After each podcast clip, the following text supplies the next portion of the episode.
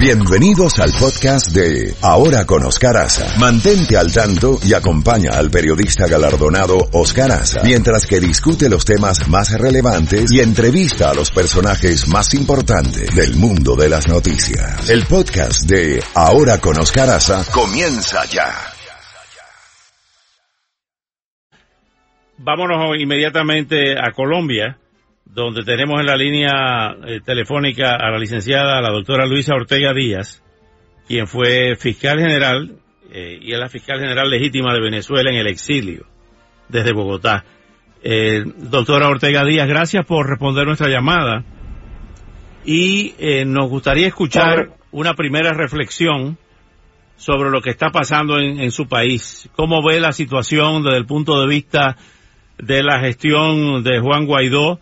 Eh, hay muchas preguntas eh, que nos hacen inclusive las personas a través del, del hilo telefónico, de llamadas telefónicas, de qué va a pasar en, en, Venezuela. Pero antes de ir a la, a la futurología, realmente eh, dándole la bienvenida, ¿cuál es su evaluación de la actual situación de su país? Buenos días. Sí, muy buenos días. Gracias por esta invitación. Bueno, la situación de Venezuela es realmente alarmante estamos uh, prácticamente eh, ante una anarquía porque no hay eh, no hay orden ni hay bienestar.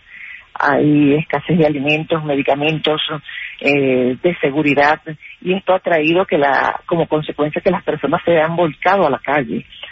Y me preocupa es que muchas de estas manifestaciones que están en la calle están sin dirigencia política porque es la gente desesperada que busca maneras de satisfacer sus necesidades de alimenticias.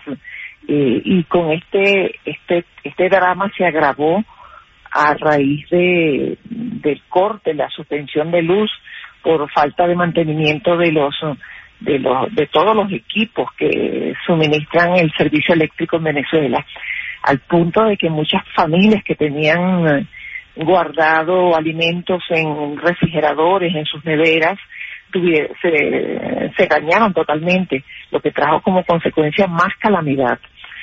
Indudablemente que respecto a, a la propuesta de Juan Guaidó, eh, él despertó un sentimiento eh, nacional, la esperanza de los venezolanos y todos, incluso los que estamos fuera de, Venezuela, confiamos plenamente en, él, pero en este momento hay que hacer propuestas eh, de inclusión, propuestas mm, bastante eh, eh, agresivas que permitan salir definitivamente de este de esta tragedia que estamos viviendo. Doctora Luisa Ortega Díaz, ¿cómo un país que dio a Rómulo Gallegos, que dio a intelectuales eh, históricamente presentes en la vida pública.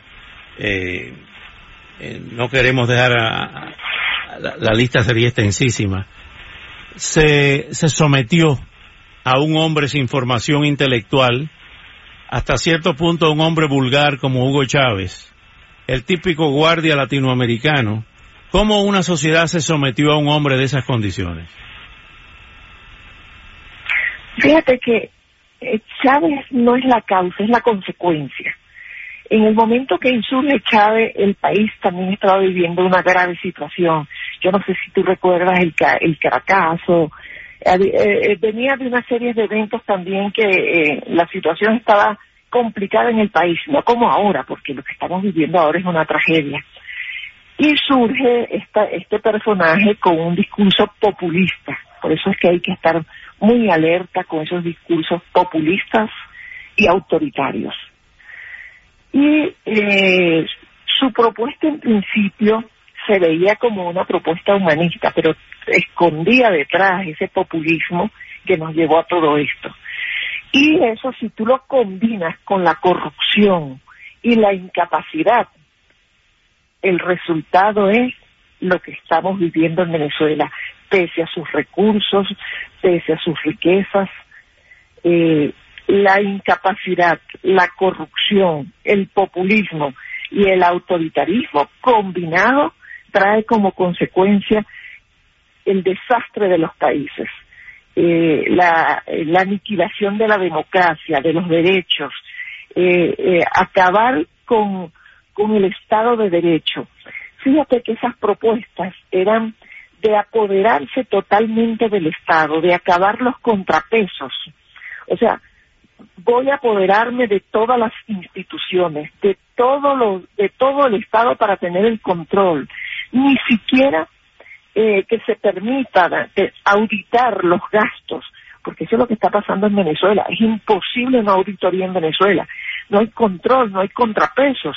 Ellos si deciden embolsillarse los dineros de los venezolanos, no tienen quien, quien objete eso, porque ellos ah, se apoderaron totalmente de las instituciones.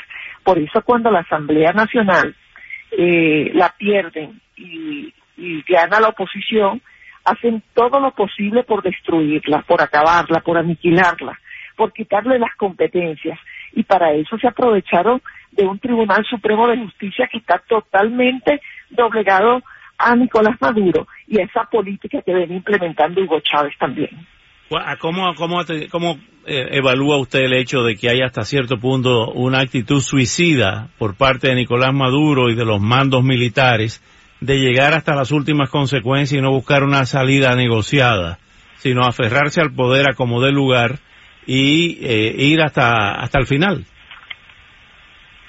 Sí, eh, esa es una actitud suicida, ciertamente, pero es que él lo ha dicho muchas veces públicamente, que él no, no va, así pierda las elecciones por las armas, va a defender su permanencia en el poder no, no va a defender los intereses de los venezolanos, no va a defender el bienestar de los venezolanos, va a defender su permanencia en el poder, mantenerse en el poder y cuidar su dinero que se lo robó a los venezolanos.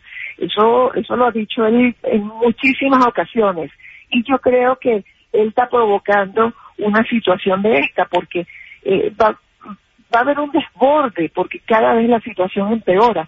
Cuando las personas ya no tengan que comer, el desborde social va a ser total. Y yo creo que si él fue pensar en los venezolanos, pensar en el bienestar de los venezolanos, eh, de buscar una salida a esto, una salida a lo mejor no, muy feliz para él, pero muy feliz para los venezolanos. Yo no creo que él tenga la intención. Yo sé, tengo eh, conocimientos, y no porque me lo hayan contado, sino porque los, los vi, como él burla, como ellos todos, no solamente Nicolás Maduro, Jorge Rodríguez y Diosdado Cabello, burlan a los negociadores. Cuando ellos se sientan en una mesa a negociar, es para burlarse de las personas con quienes están negociando. O sea que a ellos no se les puede creer nada. ¿A qué atribuye usted que Chávez haya escogido a Nicolás Maduro, el más incapaz, el de menor formación intelectual? Hay quienes dicen que Maduro es la venganza de Chávez. ¿Cuál fue el criterio para dejar a, Nicolás Maduro? Rafael Ramírez dijo hace algunos días que él fue testigo de cómo La Habana presionó para que Chávez pusiera a Maduro. ¿Es cierto eso? De verdad que no sé porque acuérdate que la, la, la actividad, las actividades de, del Ministerio Fiscal no son, no, no están relacionadas directamente con las actividades del Ejecutivo. Yo nunca participé del Ejecutivo. O sea, no sé qué políticas se discutían y qué acordaban. Probablemente sea cierto porque Rafael Ramírez fue del grupo que estuvo al lado de Chávez en sus últimos días durante su enfermedad. Entonces, es posible que, sea cierto. La opinión que yo tengo es que em, la influencia cubana necesitaba de un personaje incapaz, eh, débil, que pudiera ser manipulado fácilmente, que pudieran sugestionarlo fácilmente, y ese era Nicolás Maduro, un hombre sin preparación, con eh, limitaciones intelectuales. Entonces, eh, una persona de, de esta clase, de, con estas características, por supuesto, es más fácil manipular, más fácil eh, sugestionar y, y gobernar a través de él. Si bien es cierto lo que usted dice, que existe la separación de poderes, existía en el momento de Hugo, cuando Hugo Chávez ejercía la, presidencia, con relación a los fiscales, a la fiscalía, había llamadas telefónicas de Miraflores para instrumentar expedientes contra dirigentes opositores, por ejemplo el caso de Leopoldo López, de Rafael Poleo, de Antonio Ledesma, ¿cómo se manejó eso? El caso de Leopoldo López bajo la vigencia de, Nicolás Maduro, no fue durante la gestión de, de, Chávez. Eh, sí, pero fíjate una cosa, este proceso no comenzó el primer día que Hugo Chávez estaba en el poder. Es más, hay muchos actores de la oposición que fueron militantes del chavismo y acompañaron a Chávez incluso durante su su, su gestión y, fueron este ministros de, de, de su gabinete. Esto fue un proceso que se fue desdibujando con el tiempo. El autoritarismo surgió con el pasar de los años. Eh, no es que fue cuando llegó Chávez, eh, comenzó a implementar estas, estas políticas que, eh, que lo acompañaron a él ya en sus últimos años de vida. Fíjate que incluso teníamos un Tribunal Supremo de Justicia que en aquel tiempo que tomaba decisiones contrarias a lo que pensaba el Ejecutivo. Había un, Ministerio Fiscal que hacía objeciones y cuando yo ingreso en el Ministerio Fiscal, que fue en el 2008, este, yo hice muchísimas objeciones a las, a las políticas del Ejecutivo. Es más, apenas tenía pocos meses de designar en el 2009. Eh, yo hice frente a la propuesta policial hecha por el chavismo y eso está registrado en todos los medios de comunicación.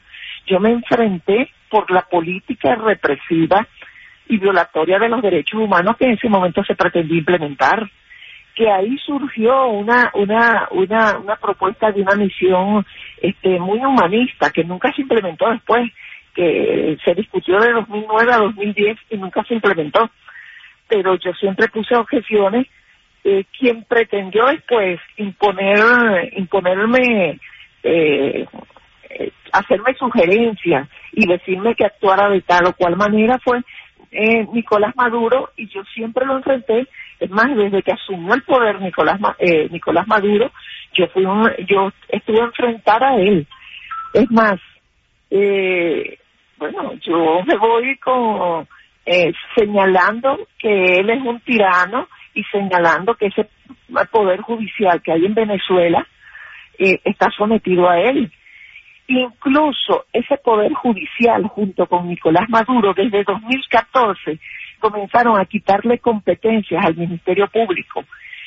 Hubo una decisión del Tribunal Supremo de Justicia de la Sala Constitucional donde le, la, la, la facultad que constitucionalmente se le da al Ministerio Público de investigar la violación a los derechos humanos se la dieron a la Defensoría del Pueblo porque ellos sabían que yo iba a investigar y que estaba investigando las, violaciones a los derechos humanos.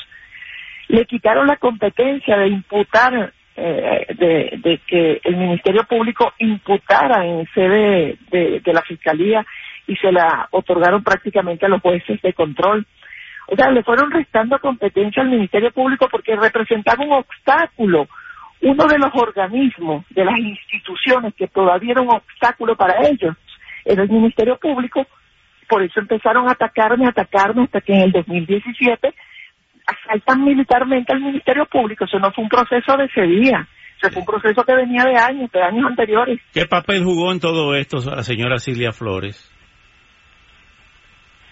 Ella es la principal eh, factor que mueve los hilos del poder. Ella es la que manipula a Nicolás Maduro.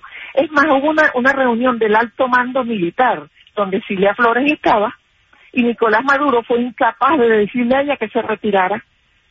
Entonces, imagínate cómo se maneja el poder en Venezuela. Ay, Dios. ¿Cuáles son...? El alto mando militar... ¿Cuáles, ¿Cuáles pueden ser los escenarios que usted ve, los escenarios de salida, si los hay, y las opciones de Guaidó y la oposición en esta coyuntura? Lamentablemente, Nicolás Maduro no ha dejado otra salida. Nicolás Maduro ha cerrado todas las vías democráticas.